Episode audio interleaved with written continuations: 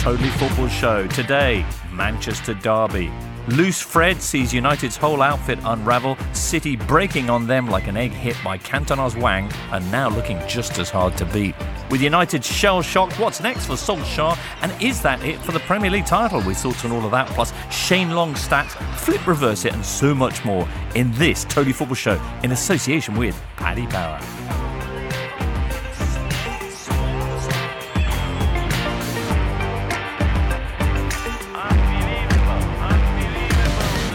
Hello, listener. Nice to be joining you. Today's football views coming filtered through the brains of Duncan Alexander, Hi, James. Carl Anka. Good morning, James. Good morning, Carl. And Daniel Storey. Good morning, James. All four of us had exciting nights last night, but none quite as exciting as Carl Anka, who, after watching the Manchester Derby, went to the cinema. I did. I went to the the uh, the pictures to watch Avengers Endgame. It's really good. Um, I'm gonna not spoil it. Excellent news. Good decision, Carl. What about the game that preceded it, the Manchester Derby? The end game. Very possibly. Well, a 2 0 win for Man City, despite the injuries, despite a spirited first half from the home side. City, though, looking a class above. Fair, Duncan? Yeah, they sort of let Manchester United run themselves out in the first half like a kind of annoying dog a little bit. They just sort of waited and waited, and the second half just looked imperious, really. I mean, people pointed out that Fernandinho went off injured, but they brought on Leroy Sané, who did really well. And I think they almost didn't need Fernandinho. It was almost, they were so much better than United that, you know, Right. they could, could have probably started without him. Carl, you're a United fan. Just annoying dogs? Yes, it, uh, Manchester United will frequently end up being humbled by Euro- true European super heavyweights because that's not their weight class anymore. Um, the strength of Ole Gunnar Solskjaer at the moment is that he can make a humbling not feel like a humbling yet. But these games, they are borderline humiliation. They are borderline an older sibling holding a younger sibling away at arm's length. Manchester United are a class away from Manchester City. Manchester City are this Manchester City side is the culmination of ten years of best practice and correct decisions, whereas this Manchester United side is the culmination of five of lurching from disaster to extreme over and over and over again. Oh, dear. United did keep it tight for the first half, and then, shortly after the second half got underway, Bernardo Silva's low drive caught David De Gea and Luke Shaw out. Daniel, Bernardo Silva. Yes, he's named on the shortlist for for Player of the Year, which I really enjoyed. He he is Pep Guardiola's representative on the pitch more than any other player. I think I, I interviewed him October and, and asked him why he thought that Guardiola was so effusive with his praise, and he just said, "Well, I, I just look after the ball. I, I constantly want the ball. I look after it. I recycle possession, and I'm never afraid of receiving it." And that's true. He two, three players. He embarrassed Paul Pogba at least once or twice uh, last night, and yeah, he is. He's again. He's just a very clever signing for Manchester City. He's a signing that you can see where he fits immediately. You can see where he fits two or three years down the line, and that's everything that Manchester United haven't done. Well, it's very easy to turn this into another post-mortem on United, but it, from a City point of view, a couple of players whose contribution not as obvious to folk like me. Uh, first of all, Zinchenko, 19 starts, 19 wins now for yeah, Man City. that's the Premier League record. Um, very good. You know, not even in his correct position as well. Um, I mean, just What as a, position was he actually playing? I was confused. it's that kind of Guardiola half fullback slash central midfielder sometimes role, which is Hmm. yeah. He was uh, initially purchased as a centre midfielder um, and has been converted to a left back Right. in in the Philipp Lahm and Bayern Munich esque sense of Hmm. Where he more or less kind of drops into to midfield when Manchester City are in possession, which quite helps on their um, transitional ball. And he's he's quite the player. He's also quite the character in the dressing room by all accounts. Seems to you know has loads of jokes about how he's uncanny resemblance to Kevin De Bruyne. Right. Playing him in, mid, in midfield might have that advantage as well of kind of spooking the opposition into think that Kevin De Bruyne is actually playing. Uh, Zinchenko with more tackles and more interceptions than any other player uh, on Wednesday night. And all this for just £1.7 million, Carl. This is good investment. This is what City do. How they've managed to do this is is remains to be questioned, and you can have your opinions on that. But what you have to understand is Manchester City got that large investment, and they went best practice. Who is the best top four um, contenders at the moment? Aston Villa. How are they doing it? Let's copy them. How do we break into top four? Who's best practice for that? Arsenal. How do we do that? Let's copy them. Who is the best practice for best run club in Europe at the moment? Barcelona. How do we do it? Let's copy them. 10 years of planning there you go. Much like Endgame. I mean, you said a minute ago, Carl, about five years of bad planning at United, but you could argue that it goes back a lot longer than that. And they're basically Ferguson was so good that they post Ronaldo being sold, they you know the the last two titles under Ferguson were pretty fortunate and down to his kind of genius really. So it's kind of been a long time coming. Seven defeats in their last nine, and the the two 0 scoreline suggests that this was yet more abject stuff from United, but after that opening goal from Bernardo Silva, they they very nearly got an equaliser that might have changed the whole evening. Yeah, Jesse Lingard should have scored at the back post, but then again, I think Raheem Sterling probably should have scored in the first half, and it did feel that there was a kind of there was a passing move immediately after the goal. Uh, where City played kind of one and two touch passing through midfield. Aguero ends up hitting the post, and it just that was just pure City. At that moment, you felt that if they really want to do this, they will be able to. They will be able to play free form football, and they've actually stopped doing that a little bit recently. They've gone against Spurs, gone one 0 up, and kind of tightened the game up. It's what they did against, tried to do against Spurs in the home leg of the Champions League, and, and flunked it. So it was nice to see them continuing to try and play football after going one 0 up. But yeah, I think they were always at arm's length. What about De Gea, Carl? uh, as someone opined in my group chat, Manchester United have the same commitment to clean sheets as a first year university student. De Gea looks spooked. I think there must be a message going around certain football scouts that if you shoot on site before De Gea can get himself set up, you have a good chance. He's conceded quite a number of goals from outside the box, and Bernardo Silva's goal, he shoots before you expect him to if you watch it, and I think that that got De Gea as well. Again, Leroy Sané has this very similar thing where he shoots almost a fraction of a second before De Gea can get set and do that long barrier style technique he does with his legs that helped him beat um, Spurs earlier in the season. He will come good whether or not he chooses to come good at Manchester United or another club mm. remains to be seen. What about De Gea is also the title of uh, David Silva's autobiography, of course, because that, that nice. bizarre transplant thing continues to unbelievably flourish. good. I was probably Would the best say? I've ever seen. Mm. Yeah, in terms of just you know luxuriousness. But it just doesn't look like his hair. Whereas I'm, I'm put Zola's. Zola's Shout looks out like for Michael Vaughan as well. Yeah, Vaughan's is good as well. Yeah, Antonio Conte has a, has a very. But these very are all good ones because you can't see the joint. With David Silva, it looks like someone else's head is residing on top of his. Yeah, but he, he probably just wanted a change. If you're gonna if you're gonna rebuild your hair, go for something different. I'd say. I suppose that's fair. Peter Hatherley asked, could it be that the new manager bounce has ended and Ole Gunnar Solskjaer is just the same bloke who failed at Cardiff? I was intrigued by Solskjaer's body language on Wednesday as United searched for a way back. He was sat, knees clenched, huddled next to Michael Carrick, talking in Carrick's ear while Carrick kind of gazed off into the middle distance. Not the kind of reactive. I'm not saying he should have been necessarily giving it the, the full Jurgen Klopp on the sideline, but he didn't seem to be a man with lots of answers of what to do next. I don't think he is a man with, with any answers. To be honest, I think he, he his short term impact was really positive because that's the guy he is, and that's the guy Manchester United needed at that point in time. But none of this stops with Solskjaer, and none of it stops with the players. It stops with the people above them. Um, if you go back, Manchester United have probably spent 500 million pounds on players since they last bought a player in David De Gea, who has improved his reputation at Old Trafford. Wow! Everyone since then, I don't see any player. Luke Shaw maybe, uh, Zlatan Ibrahimovic possibly given how we maybe saw him in England. But other than that, nobody. That doesn't suggest that a rookie manager is going to be able to come in and suddenly convert everything and make it right. And also, Solskjaer needs to sort of stop the incessant nostalgia. I mean, he spent yesterday morning taking the players to the old training ground at the cliff, Mm. which Might it have helped if he taken them to a real cliff?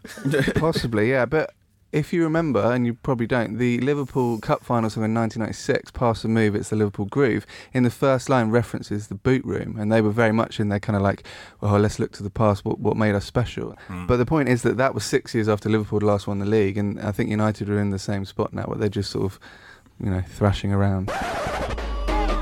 Straight out the boot room to Wembley, our second home. We come to conquer. No, we never walk alone. We dominate the cream of the crop, drawing all our strength from the roar of the Kop. John Barnes's other rap.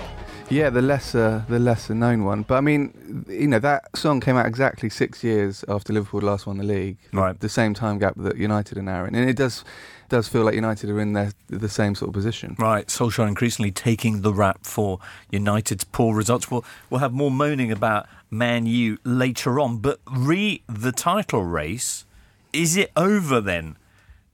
Awaiting City before between here and the end of the season, Burnley this weekend, and then Leicester and then Brighton. City, remember, a team that have won their last 11 Premier League games, but a side that is also having to do without Kevin De Bruyne, who they missed certainly in the first half yesterday.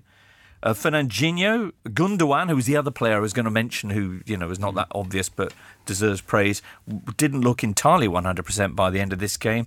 And is there a chance as well that David Silva might be out of action after his karate kick on Andreas Pereira? Mm. Possibly, and that distinct lack of central midfielders might be the biggest worry for Guardiola now. Um, Burnley will make things very tight in midfield and will sit deep, as United did actually in the first half last night. They basically played like a non-top six team against against City. Um, Fernandinho be, will be a big miss for the Leicester City game. Mm. Leicester City, fantastic counter-attacking side. Right, move the ball up vertically very well. Jamie Vardy has a great record against the top six. Fernandinho's job is to snuff out those attacking transitions that Leicester are supposed to be very, very good at. And without him being a firefighter, it will be interesting to see what happens mm. next. Yeah, I mean, a lot of Liverpool fans have been saying Burnley is the one, but I don't think so. I think Leicester is the is the one if there's going to be one. I mean, Which City narrative already... wise, that would be Brendan Rodgers finally winning a title for Liverpool. Yeah, on the same weekend that Liverpool face Rafa Benitez in some sort of weird Anfield boot room, straight out the boot room in many ways. um, but yeah, I think uh, I mean P- Burnley have already lost five 0 twice to City this season. So yeah, this idea that they're going to just shut up shop um, and keep them out seems it's possible, but, but those and are now safe as well. Yeah, Burnley. So. Well, they Sean Dyche is grumpy, as we'll probably come on to. So right. about their but reputation. Burnley fresh from that battling two-two draw at the Bridge, uh, in, in, which they look very impressive. They have beaten Spurs at Turf Moor. You know, stranger things have happened. Not many, but I wonder, Duncan, is there a stat from Opta's treasure trove of numbers that might give Liverpool fans some hope? Well, excluding teams who've won the Premier League themselves, Burnley have got the best win ratio against reigning champions. Um, it is 44%. So Isn't it true that they've beaten the reigning Premier League champions each season for the last four campaigns? That is true, yeah. So well, that's the stat then, isn't it? Well, I preferred my slightly deeper one. 44% isn't encouraging. No, but last four seasons they've beaten the champions. That, now that is. I'd also hazard that City are significantly better than most of those other titles. And well, we have been living through an era where the reigning champions every year have just collapsed. So mm. yeah. Okay. Uh, meanwhile, of course, Liverpool this weekend, well, on Friday night, will be at home to Huddersfield. So you'd expect three points there. As for Man United, well, they're now three points off the top four. But it could have been worse had it not been for Burnley's draw at the bridge and Arsenal's Wednesday night defeat at Wolves. United next will be facing Chelsea, lose that game and they'll really be in trouble. What are their prospects like? We'll talk about that after this.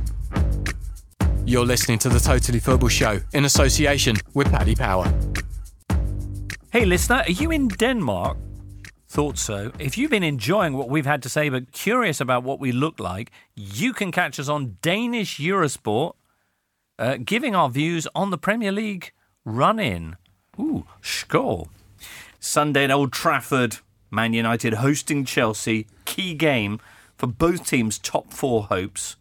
Daniel, you're going to Old Trafford. I am indeed, yeah. Uh, it feels significant for Ole Gunnar Solskjaer, this, in terms of his future job prospects. If they lose by the same scoreline and produce the same a similar performance to the Everton performance, shall we say, and he gets no the effort that they at least produced on Wednesday night is then taken as a kind of an island in itself just because they were playing Manchester City, then he's in big trouble because they will not finish in the top four if they lose against Chelsea at the weekend. Chelsea have been wretched against uh, away at top six opponents this season.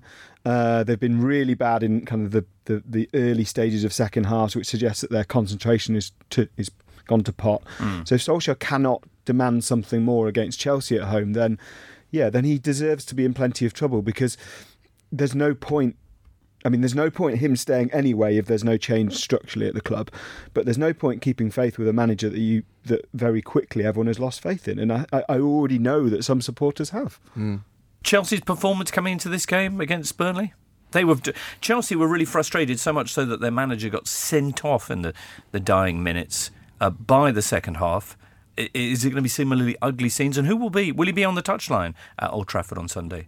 Maurizio? Um, I think so. I think manager suspensions don't come in straight away, do they? They tend to take a little while while they Right. mull up. I mean, it would be good. Remember when Arsene Wenger ended up in sent off at Old Trafford and was basically in with the fans? Um, Stood on a little stage of his own, wasn't he? yeah, good content. But um, yeah, I mean Chelsea weren't great against Burnley, but I, I thought it was more interesting. Sean Dyche was quite bristly after the match, um, saying that because Chelsea basically accused Burnley of anti-football, and you know they were taking their time with goal kicks and and things. But um, Dyche said, "Well, I don't have the budget to pay play sort of passing football," which when my, you think my budget only stretches 45 minutes. yeah. If you think um, when Swansea came up in 2011-12, they had the third best possession rate in the league, you know, ahead of or level with Manchester City at the time and ahead of Chelsea. So the idea that, that budget informs how you play football doesn't really add up. Fair enough. Chelsea losing uh, Callum Hudson-Odoi to a ruptured Achilles heel. So possibly, th- th- sorry. Dan. Yeah, I didn't think enough was made of that injury because that's like a really serious injury. Yeah, a lot of players. so. Yeah, a lot of players would never come back from that. I mean, I think obviously medical care now is better, but you think back, Neil Webb never really came back. John Barnes had it and lost Mm. a lot of pace. You know, it could be a pretty serious injury. Well, fingers crossed for him. Uh, Hazard, who they may soon be losing as well in less dramatic fashion, again looking sensational. Yes, he is in that stage where we're not quite sure if he's playing for Chelsea or playing for a move, but he is the player who is more dominant on his side's attack than any other player in the Premier League. Okay. Uh, even more than Salomon Rondon, even more than Jamie Vardy. Um, it is Hazard FC, uh, to coin a Pep Guardiola phrase. Uh, and yeah, if he performs, they perform. If he doesn't, then they don't. Will he perform at Old Trafford on Sunday, Daniel? Yeah, he's got incentive to for sure. And if they can, it'll be strange one in that Chelsea have preferred away from home at the top six to kind of play almost reactive football, try and play on the counter a bit. But that's exactly what Ole Gunnar Solskjaer has asked Manchester United to do in the same game. So it'll be an interesting to see who kind of plays on the front foot. I, I- guess the onus is on Solskjaer having not scored in three games, but Right. it will be interesting to see. Yeah, we mentioned I think on, on Monday the fact that United's good results when they've come have all come against teams who've al- who've basically dominated possession, mm-hmm. but that's not how. Well, Chelsea, Chelsea have- generally have have done that. They've completed almost as many passes, Duncan will know, uh, as Manchester City, which was unheard of in given last season's domination with City with the ball. Um, but they've almost matched that. Obviously, Jorginho coming in has helped. But away from home against the top six, they've not really been able to do that. It's been kind of just this sort of mush where they half do that but end up conceding goals because they're defensively weak and not really being anything. So Sarri needs to come up with something else to get away at a top six club because it's not working so far. They Okay. had that spell, didn't they, after they went 1 0 down to Liverpool a few weeks ago, where they basically played brilliantly for five or ten minutes and, and should have equalised and didn't, and then just kind of fell away again. So Mm. they kind of need to find that form and do something with it. two sides have met already twice this season. It was 2 2 in the league at the Bridge, and United beat Chelsea 2 0 in the FA Cup, Carl, but that was back when they scored goals. Do you remember those days? No, not really. it, it, it's been a long time. The, la- the last, I think Scott McTominay, the last time he scored an open play in April. Um, it's very odd how when the team sheet was announced against uh, Manchester City, I was genuinely going, "Where is Scott McTominay?" which shows, it, which shows the very bizarre nature of the squad uh, at Ole Gunnar Solskjaer's disposal. Um, no one quite knows who is the leader and who's doing what. I, th- I found it very interesting that on Sky Sports, I think it was Souness was saying young players like the 26 year old Jesse Lingard need to look up to older players in the squad like the 26 Paul Pogba. Yeah. Yeah, Paul Pogba, who uh, hasn't scored anything but a penalty since February. Marcus Rashford's last goal was in March. Jesse Lingard's last strike was in January. In hindsight, it's very interesting to see the drop off after the warm weather training they did prior to the Liverpool game. Solskjaer's initial bounce was in part due to Phelan coming in and then becoming more of a pressing side. So their pressing figures went up. You can't go from a team that didn't press, which United didn't do on the Mourinho, to a team that wants to press with the level of the top six inten- intensity without a proper preseason or mid-season break. They've tried to cram all of that into to two or three days during an international break, and then against Liverpool, they had what six soft tissue injuries, and now no, none of those players look the same. Marcus Rashford has not been the same. Um, Jesse Lingard was injured, came back, got injured again, and has looked a shadow of the player he was in January. Major failings on everyone at Manchester United. Daniel and Duncan are passing a note no, no, between no. them. So, Just incredible news that Sven Goran Eriksson is apparently close to getting the Scotland job. right. Absolutely wonderful for everyone involved. That's a, that, that Mate. is remarkable news. Sven Goran Eriksson, currently out of work, I think, after his previous job as national team manager of the Philippines uh, worked out less well than expected, or po- possibly more or less as expected. But anyway, Scotland.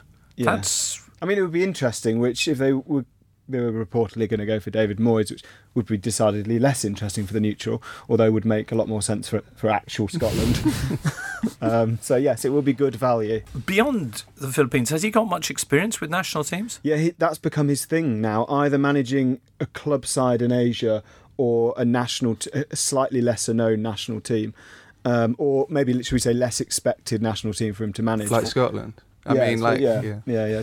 But the t- the ideal for him is the two year contract, but out after six to nine months, and that's perfect. Right. Wow. Thanks for that news bomb.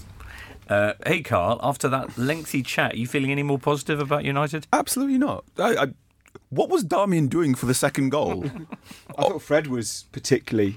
Oh, yeah, that's true. We, haven't mentioned we had Fred a yet. very interesting. uh, So I was watching this in um, in uh, a pub in Islington, and there was a very interesting split from United fans yelling at Fred for losing possession Hmm. to United fans going, "What on earth is Darmian doing?" Um, if you it's sort of applying second pressure and being massively dragged out of position Right. from one, why is he starting? Uh, why are you starting a right back who hasn't played a game since Mourinho was in charge?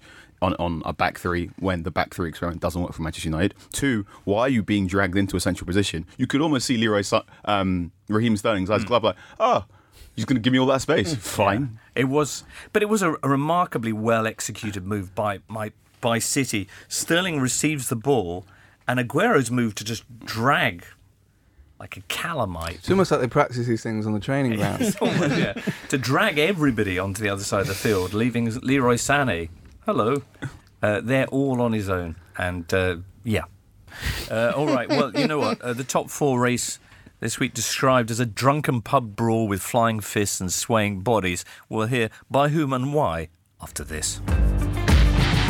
In case you hadn't noticed, Man United and Chelsea's seasons have been a bit hmm, up and down. New managers, winning streaks, losing streaks, optimism, calls for sackings. They've been about as consistent as a post dodgy curry intestine, or as steady as a jelly shed. But at Paddy Power, we're all about forgiving mistakes. So we're offering money back as a free bet on losing bets if Man United beat Chelsea on Sunday. Paddy Power, home of the money back special. Selected markets only applies to first bet on all losing goal scorer, correct score, and what odds Paddy bets on the match. Match refund £10 as a free bet. T's and C's apply. 18 plus. BeGambleAware.org. On Spotify, smart speaker, and podcast platforms everywhere, this is the Totally Football Show from Muddy Knees Media. Yeah, Man United six points from their last six league games, failing to score in three of them. Arsenal have now lost consecutive matches against non top six teams. Chelsea have only won three of their last seven, and their managers getting booed. They're all still in the mix, though. Those three teams for a place in the top four alongside Spurs, whose point win rather against Brighton may well have secured their Champions League status. Wolves beating Arsenal midweek. No big surprise here because it was Wolves against top six side and Arsenal against well anybody outside the Emirates. Yeah, Arsenal losing at Wolves.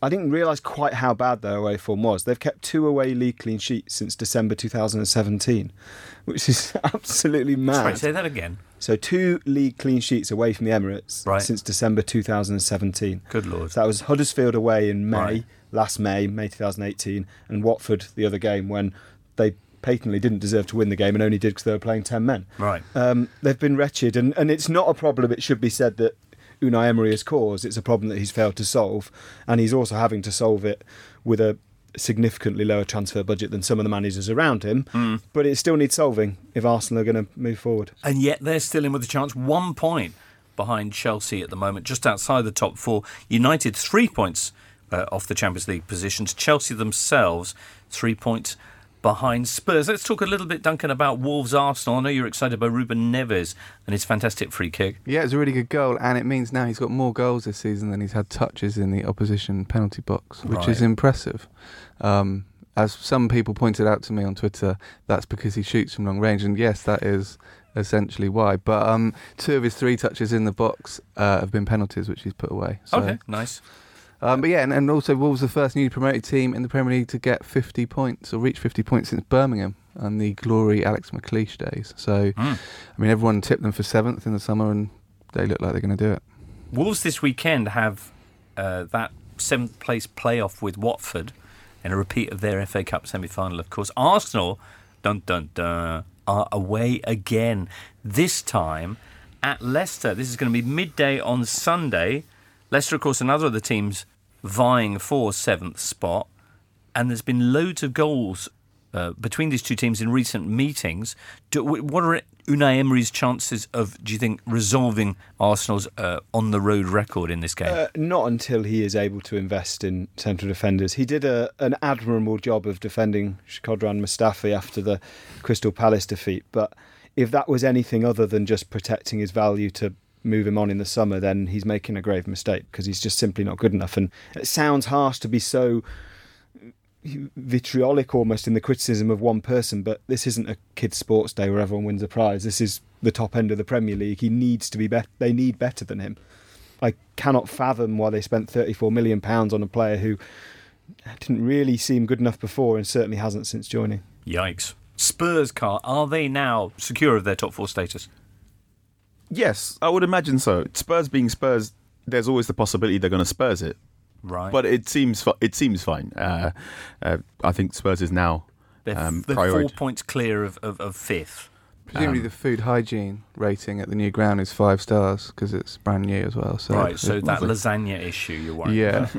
Okay, Um, they've got West. They've got ham to worry about well, this weekend. yeah, West Ham. Ham is pretty long lasting. Generally. That's true. Yeah. Uh, Spurs, of course, coming uh, fresh from a narrow win against Brighton on Tuesday. Were you able to enjoy this one, Carl? I was. I made very strange noises when Christian Eriksen scored. I, I, I've been a big fan of the Danishman s- Okay. since his Ajax days. Uh, there's a fantastic exhibit in the Ajax Museum when he was a player that just said Christian Eriksen, date he joined, hyphen question marks, because they always, this man is far too good to be here. He will leave one day. One of the best lock pickers in the Premier League. Um, should be in PFA shortlists. I, truly, Barcelona me- messed up when they bought Coutinho over him. And he resolved the issue here for Spurs against a Brighton team that were on the verge of pulling off their second straight surprise away clean sheet. Heartbreaking for Chris Hughton's men, who probably still are safe anyway because they've three point lead over uh, uh, over Cardiff.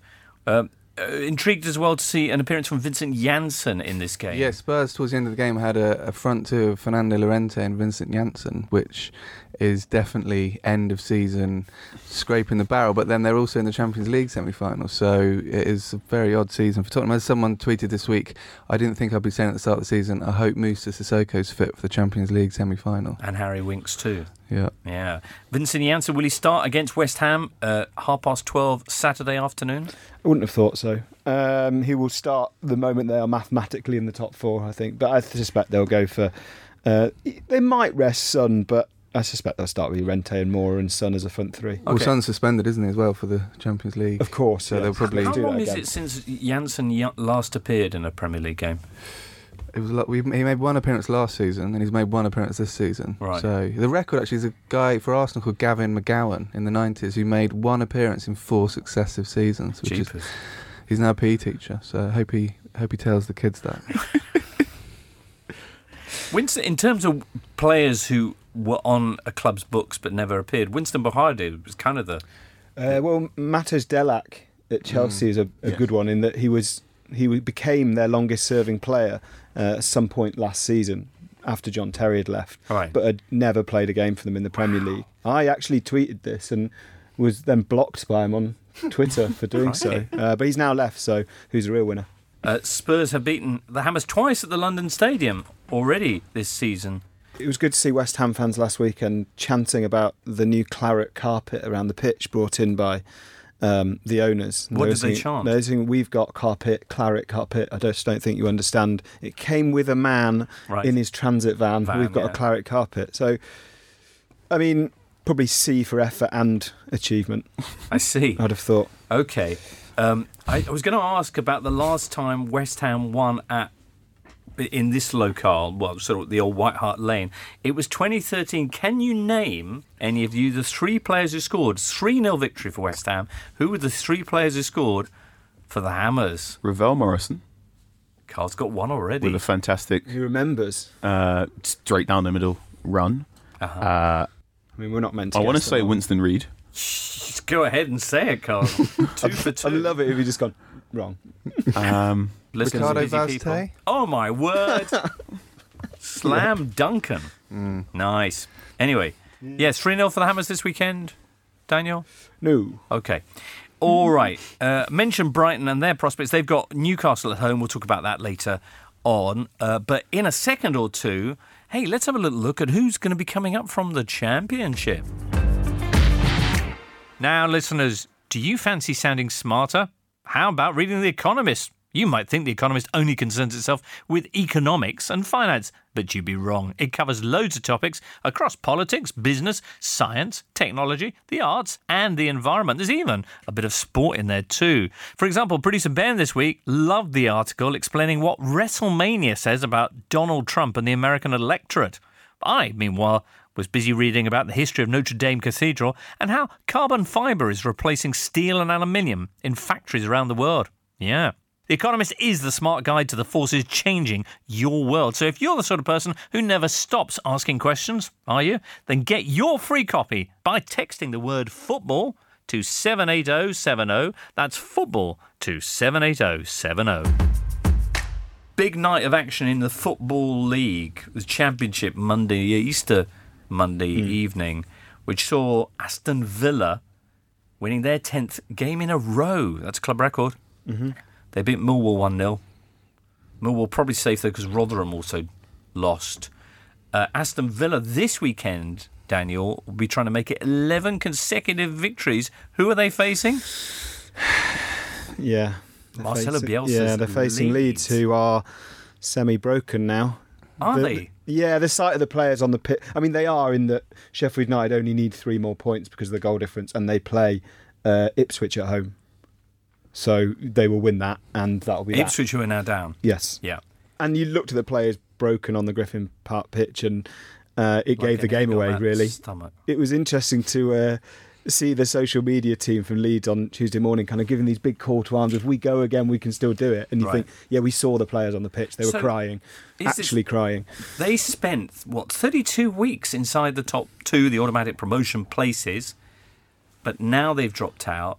And is this the, you would look at this and go, so it's Bielsa burnout? Is that what's yeah, happened? Uh, it is to an extent, but it's not his fault because you can't appreciate the quality. The quality of Leeds' squad is nowhere near good enough for the top two. So you can't say, "Oh, it's burnout now," but also ignore the fact that the only reason they are up there in the first place is because of his football, which instigates a burnout. The problem is, is that Leeds didn't back him in January. I They- think well, the thing, the big thing was they didn't sign Daniel James Yeah. from Swansea. If they'd have got that across the line, that But even, I mean, even a central midfielder, and the, the, the only player they signed in, in January was a was a goalkeeper, and it was patently obvious that the players were going to be tired by the end of the season because they're a young squad and it's a thin squad. Hmm. they need they need strikers. They need someone to put away goals. I think their con- their conversion record is is something like bottom half. yeah, Yeah, they had one of the more than fifty shots against Brentford and Wigan, and yeah. Yeah, like something like 16th in the table for goal conversion, and it, it is worrying. I've, I've yet to meet a Leeds fan who is confident about the playoffs. They're all going, "Oh, that, that's it, we're finished." Right. Well, they're currently three points behind Sheffield United, who are in second, with two games to play. Blades have a much better goal difference, and Leeds, as we say, taking on the on fire Aston Villa. Is that where's that? Is that at Villa Park or is that in Leeds? I think that's at Leeds. Right. Never an easy place to go unless you're the Totally Football Live crew, eh, Duncan? We Yeah, we, time. we were more positive about Leeds when we were there, weren't we? Yeah. Odd. All right, well, there'll be more chat about the Championship in the Totally Football League show.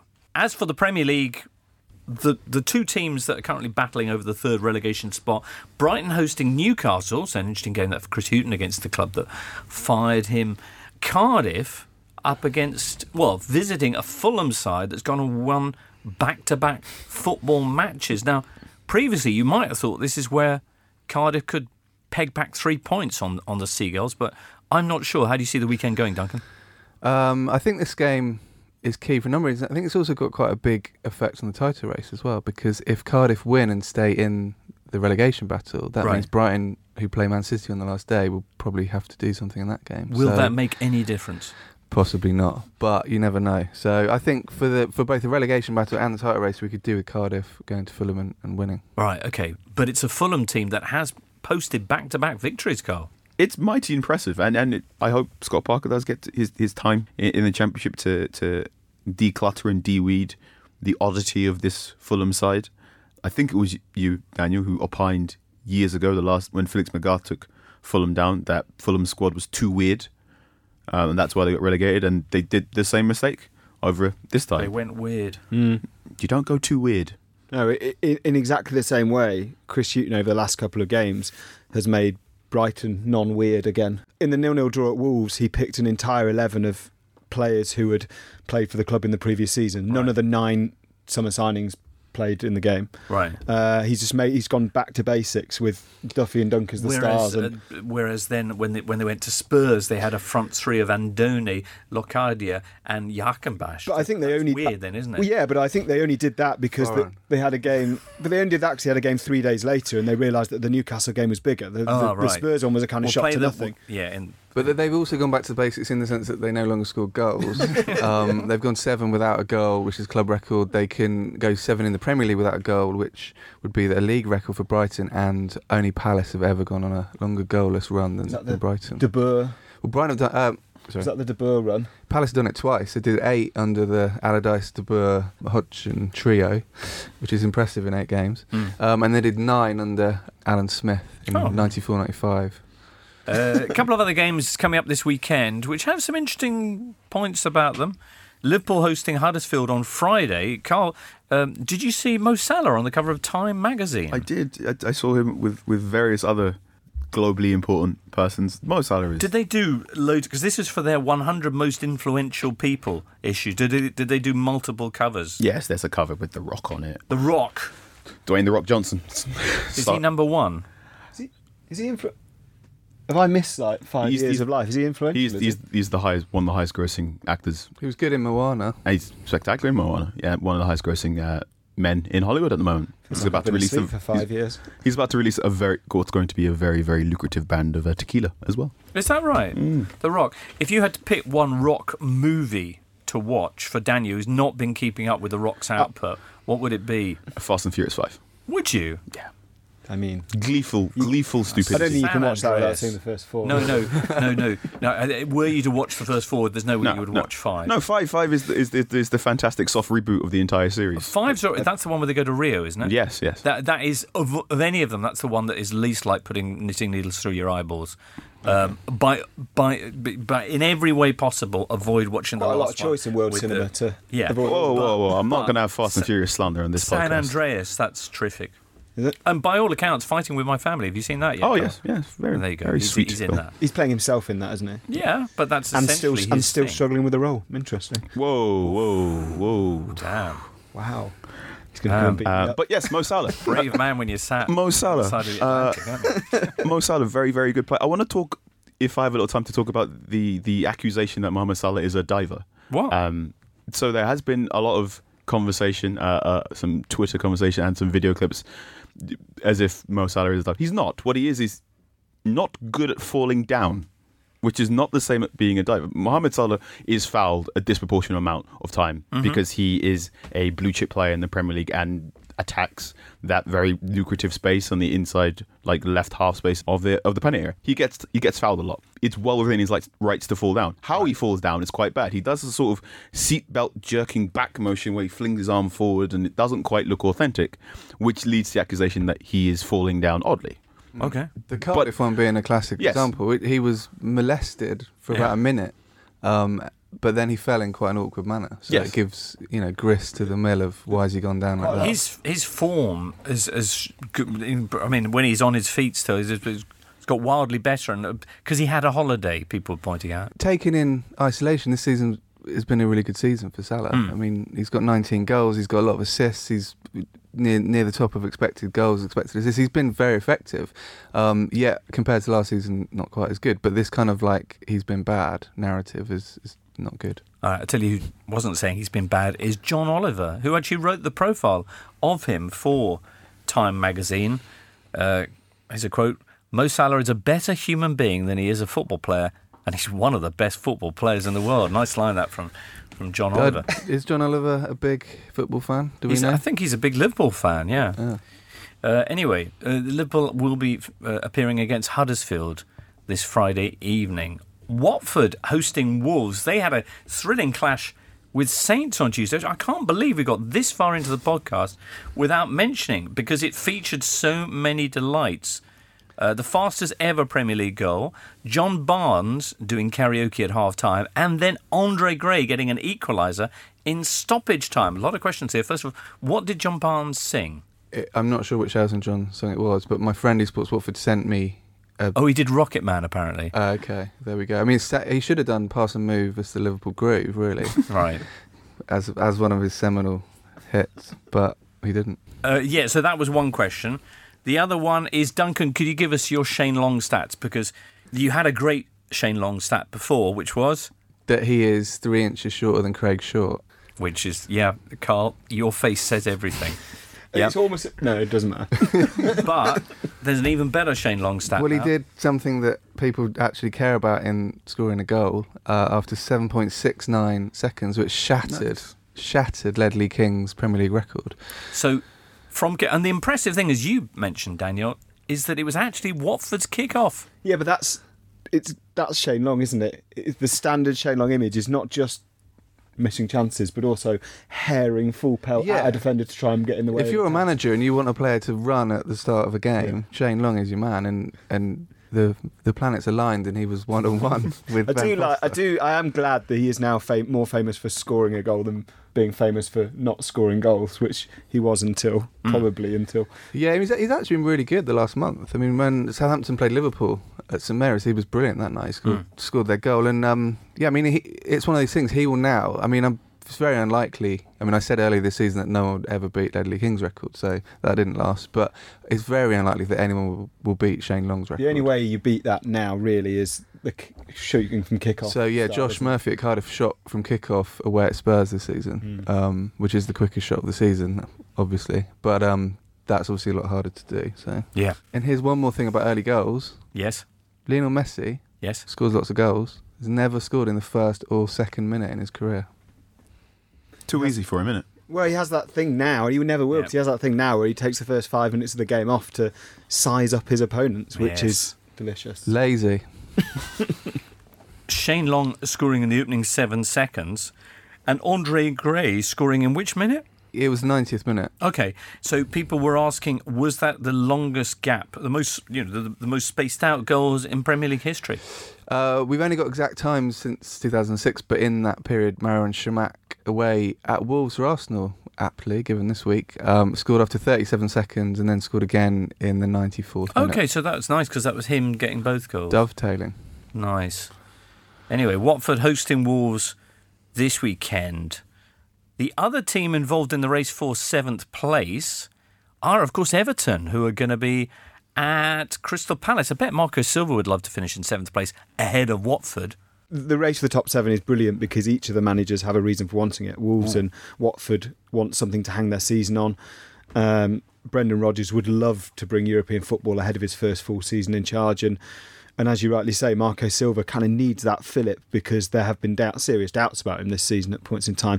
The Everton are one of they, they've turned into West Ham in that they play brilliantly one week and then throw in a dismal. They lost two 0 at Fulham last away game, so they need uh, to put a little run together. And yeah, they can still finish. You know, if Wolves and Watford draw and Everton win, suddenly they're seventh. So good luck Hmm. Tough game for them, though, away at Selhurst Park against a Palace team that's. What did they do last weekend? Something good, wasn't They it? won at Won at Arsenal. Arsenal. But, they, Won at but I think the, the key word in that sentence is at because they're a lot better away from home Right. than they are at home. Have they got the best record in Premier League history in terms of away versus home? The, as proportion of points, yeah, they've got three of the top five. So it's like it's not just a this season thing; it's a historical thing. Okay. On the subject of Palace, Daniel, I'm sure you saw Wayne Hennessy. Uh, Indeed. It was nice to see him getting cleared of any Uh, unpleasantness. yeah, it was. It was interesting. I mean, I, I originally tweeted that that photo.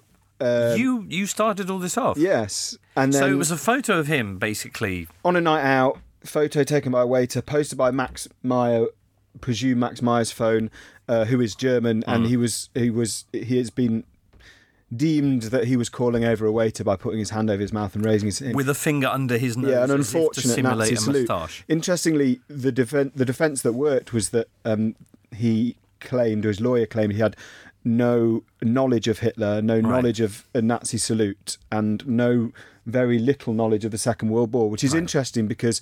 Four years ago, he tweeted and put an Instagram post in which he had gone to visit First World War graves Right. uh, and paying his I respects. So- saw, was it your tweet? yeah, about, like, just yeah. So it's interesting that a man can take so much interest in the First World War but completely bin off the, the second series. right. Well, a lot of people haven't seen Fast and Furious 5, so. Yeah. That's very true. Nice flippant touch there. Yeah, it does seem extraordinary that, that, that the FA have cleared him on this. Yeah, I mean, he, it should be said that, they, that he was cleared because they could not prove that he knew what a Nazi salute was. So it wasn't. Do they need to? I thought in sporting justice, there's no burden of proof. Well, I, I would suggest that the fact that he re- has retweeted, you know, on Poppy Day before, and he's retweeted been to First World World War graves, would suggest to me that he has heard of the Nazi Party. Um, but that's not our place to Okay. say. You're listening to the Totally Football Show, sponsors of Melchester Rovers. Find out more at roytheroversofficial.com. Speaking of Nazis, I can tell you who has heard of yeah, uh, Lazio's fans. Uh, the- the- I mean, this was absolutely miserable. They they had a big This- game, Coppa Italia semi-final this this Wednesday night, and ahead of that was a video that that got yeah. quite widely circulated of the Irriducibili, the, uh, the kind of hardcore ultras of Lazio, in a place called Piazzale Lore- Loreto, which is kind of s- historically quite significant um, all lining up with a big banner saying "Honor to Benito Mussolini," and they they they kind of mm, drill and and kind of act in a vaguely sort of like military fashion. And uh, the question is, what's what's going to be done about this? Because then they go to the San Siro, and the, the team perform well. Joaquin Correa with a good breakaway goal, which puts them into.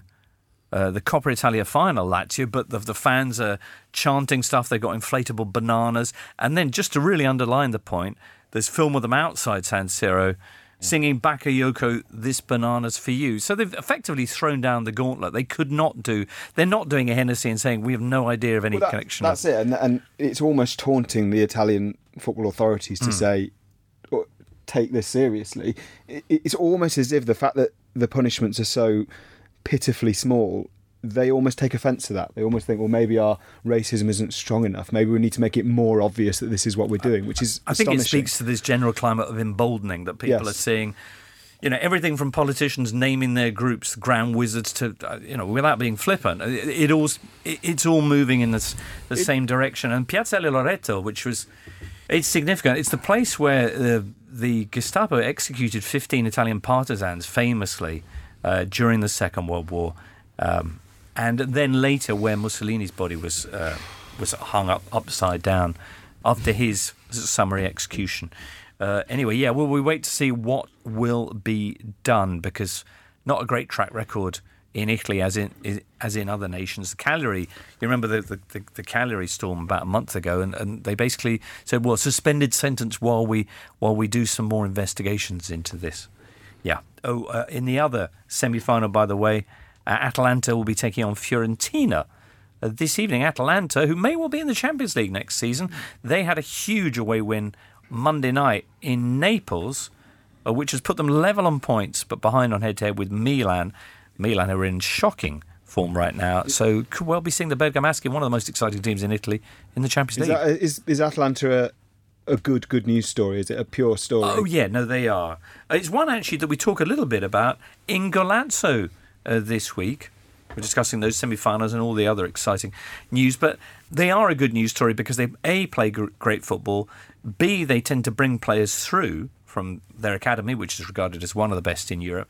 The curiosity about this team here is that it's one that barely features anybody who's come through that youth program. But um, as I say, more on that in Golazzo, where if you're not a massive Italian football nut, you may still be interested to hear our take. That's me, James Horncastle, and Gabriele Marcotti on the man they called Mr. White Smoking Jacket, Ricky Kaká. Carl, I know you're a big fan of Kaká. Oh yes, I wrote a uh, essay for him on, on a part of BBC series called Naughty Boys, where we simply went, here are all these fantastic players before the Messi Ronaldo duopoly. All right, naughty as in the naughty. Yes, yes. Right. Uh, and Kaká. Uh, the easiest way I can describe him he, is he was six foot one, but played as if he was five foot eight. Um, so before his Achilles and, and heel injuries, he was just a athletic genius. right. Um, one of my favorite goals is how he made uh, Gabriel Heinze and Patrice Evra. Patrice Evra collide Yeah. into each other in in a thrilling uh, Champions League semi final. which happened this week. I don't know how many years ago, but that's one of the things we talk about in Golazzo. It's absolutely extraordinary. They, it, it's one of the great comedy defender collisions in, in world football. Uh, but yes, all right. Uh, there was cup action because I know you're wondering, Daniel. In Germany this week too, Leipzig in the final will be taking on Bayern Munich after a very, very controversial penalty was awarded. You questioned most. Well, you mentioned people questioning Mo Salah, but the way Kingsley Coman went down Mm, yeah, I to win saw that it. It was penalty- not good. Not good. Uh, in Holland, Ajax warmed up for Spurs by beating Vitesse 4 2. Ziyech, De Ligt, and two penalties for Dusan Tadic. He's been involved in a lot of goals this season. Yes. I'll hand over to Daniel for this one. Yeah. Yeah, well, I, at the start of the game, I tweeted 50, and by the end, I think he was again at 52. Is he 52 now? I think yes. 52 Uh, goals and assists in all competitions. So this goals season. and assists, 52. yes.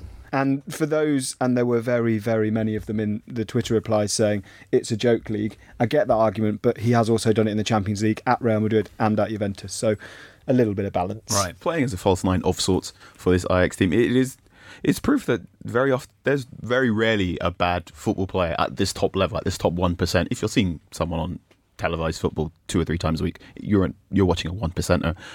It very often is circumstance. And Dusan Tadic, I think he, he delivered a comment in a recent interview saying, I, "I'd never want to play in England again because all they do in England is kick you, and I spend nearly every single Monday and Sunday just in an ice bath." Whereas in Ajax, I can play the football I want to play. Right. Um, yeah, good for him. Okay. Well, he won't be playing this weekend because, of course, famously the Dutch uh, FA have suspended the league to give Ajax extra preparation for their midweek clash with Spurs. Uh, VBL, listener VBL, hello, says, Could we have some love for the Scottish Championship, where all 10 teams could either be promoted or relegated and there's only two games left? Is that right, Duncan? I think so. I don't know. VBL? playoff. There's playoff, yeah. Right, we believe So- you. Interesting. That does sound dramatic. Of course, the, the bigger news from Scottish football this week was the death of Billy McNeill, captain of the Lisbon Lions, who passed away this midweek. And uh, obviously, a great outpouring of grief from from Celtic uh, former players and, and fans. They'll be they'll be touching on on his extraordinary contribution to that club and the game in next week's totally Scottish football show. Now, very shortly, Carl, you're going to be putting Didier Drogba in the flip reverse it machine, sort of a flip flop reverse it this week. I, I, I like to think. First, let's get the odds on some of the weekend's matches, courtesy of Paddy Power. Thank you very much, Jimbo. It's Lee Price on the line. He's from Paddy Power, but you know that. And Lee, we're going to talk about the top of the table. After the Manchester derby last night, it's over to Liverpool. Um, they're probably going to beat Huddersfield, right? Are they going to get loads of goals too? Yeah, if you're looking for a game to take you back to the top of the table, albeit briefly, this is the one for Liverpool. They're a monstrous 1 to 16 to win, with Huddersfield 35 to 1 to complete what would be one of the biggest shocks in Premier League history. As for goals, get a load of this. It's odds on that Liverpool score at least four goals in this one, 5 to 6. For context, that's a shorter price and therefore more likely than what we quote for Huddersfield to score just once. It's going to be a long night for Terriers after a long, long season. And Burnley, as everyone knows, have a habit of beating the reigning champions. I'm not sure they're going to do that, but can they at least draw against City? Yeah, they did well against Chelsea, didn't they? And City have been forced to battle recently, although battle they have. It's 1 to 8 Pep's men win this one, and you can get 17 to 1 on the Burnley victory, 15 to 2 on the draw, or if you do want to bet on double chance, that's Burnley winning or drawing, it's 9 to 2, and that really would upset the apple cart. All right, that battle for fourth place that no one really wants. Uh, what's going to happen in United versus Chelsea? God, neither team is shouting at me to back them, are they? It's the abysmal versus the abyss. Um, and unsurprisingly, therefore, the betting couldn't be much tighter here, We make United the very slight favourites, eight to five, presumably because of home advantage and not a lot else. While Chelsea are thirteen to eight. The draw is twelve to five, and frankly, that's anything I could tip up here.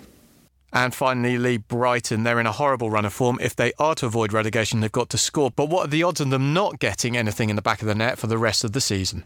I was going to say harsh, but then I did watch the Tottenham game the other night, and it looked like they didn't want to score there. We go just ten to one. that The Seagulls don't score again this season. But that aside, we back their defensive qualities to keep them up. They're one to eight to avoid relegation, with Cardiff nine to two. You can find out those odds and more at paddypower.com. All prices are accurate at the time of recording. It's 18 plus only, begambleaware.org, and when the fun stops, stop. Time now, speaking of the fun stopping, to flip reverse it.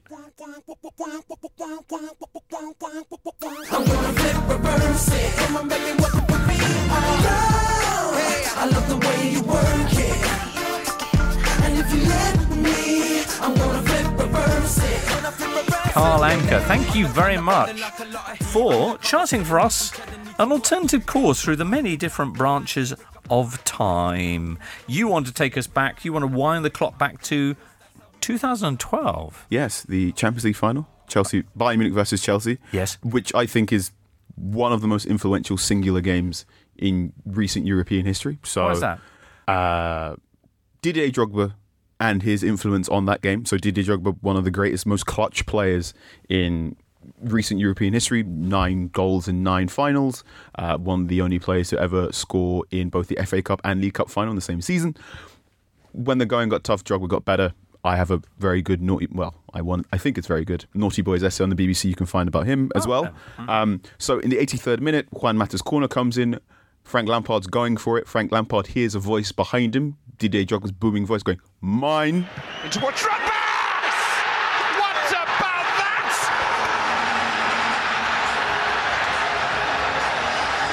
Chelsea's man for the big occasion. Gets the header. Scores his biggest ever goal. Sends the game into extra time, nets the winning penalty. The winning penalty giving Chelsea their very first Champions League title Right. in Munich. Uh-huh. One kick of the ball by Didier Drogba. Yeah, it's the greatest night in Chelsea's history. Champions of Europe at last. Obviously, if you remember, Chelsea winning the Champions League eliminates Tottenham Hotspur from the Champions League the next season. Yes. So, if Chelsea don't win that Champions League final, Right. they don't get Eden Hazard. Eden Hazard very famously, when he announced he was going to Chelsea, he goes, "I am signing for Champions League winner." With no Champions League with Chelsea, Eden Hazard goes to the club with with which he has a pre-contract agreement, which is Tottenham. So Spurs would have had Eden. Spurs would have had Eden Hazard. Spurs would have also still had Harry Redknapp. Spurs, of course, already had an Eden Hazard. That was that lasagna that other time, eh? Sorry, back to you. Spurs would Spurs would have also still had Harry Redknapp after he successfully got them into the Champions League for a second time. Crikey. Bayern Munich, having won a Champions League in their home stadium, very possibly feel no need to go supernova to win it in 2013. So very, there's a very good chance that Mario Götze stays at Borussia Dortmund. Right. So if Goetze stays at Dortmund and Marco Reus as, as well, does that mean that Jurgen Klopp would stay at Dortmund too? Very possibly. You've got to bear in mind with Chelsea not having a Champions League, there is no need to keep Roberto Di Matteo on the books. Right. Meaning Chelsea go off and hire a manager who is currently available and very good and knows what Chelsea is. They possibly go for Jose Mourinho early. Okay. There are multiple permutations for at least four or five European clubs if Didier Drogba doesn't win that Champions League for Chelsea. It is Didier Drogba is one of the best of men. Uh, one of the greatest things he ever did has nothing to do with football. In basically the act he did after helping Ivory Coast secure the World Cup qualifier and help playing a key part in ending the civil war in the Ivory Coast. He's also one of the most influential men in European in recent European history by helping Chelsea win that Champions League Right. final. Imagine if you could go back to that kick and know everything that was hanging on it.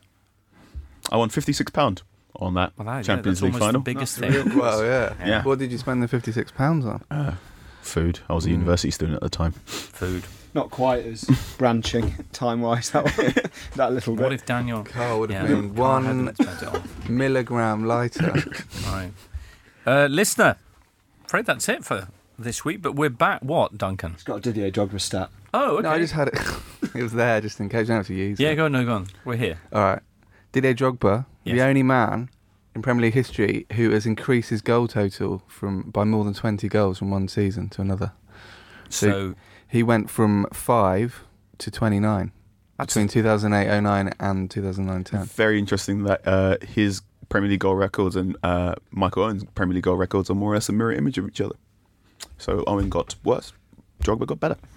wow, it's almost like there's only a certain number of goals around.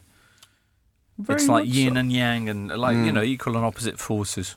Well, there's a Chinese saying about you, everyone's born with a specific number of heartbeats Oh. and that you can't change it.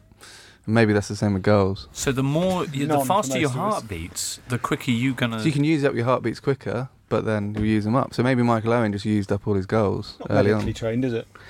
I believe I believe medical science has, has disproved elements of it. Right. Well. Yeah. So, uh, right, uh, we're back on Monday, and so uh, I say we, you, Daniel, are going to be with us on Monday as well, aren't you? I am indeed, yeah. You'll be joined by Tom Williams and Jack Lang as we round up another weekend that'll take us further towards settling the big questions of this footballing season. I hope everyone has a, a great weekend. Many thanks to you, Daniel, for being with us today. Duncan, Carl, and you, listener. We'll see you on Monday. Bye for now. You've been listening to The Totally Football Show, a Muddy Knees Media production. For sales and advertising, email sales at muddykneesmedia.com and don't forget to check out our other football podcasts on Spotify, Apple Podcasts, and everywhere else you get your audio on demand.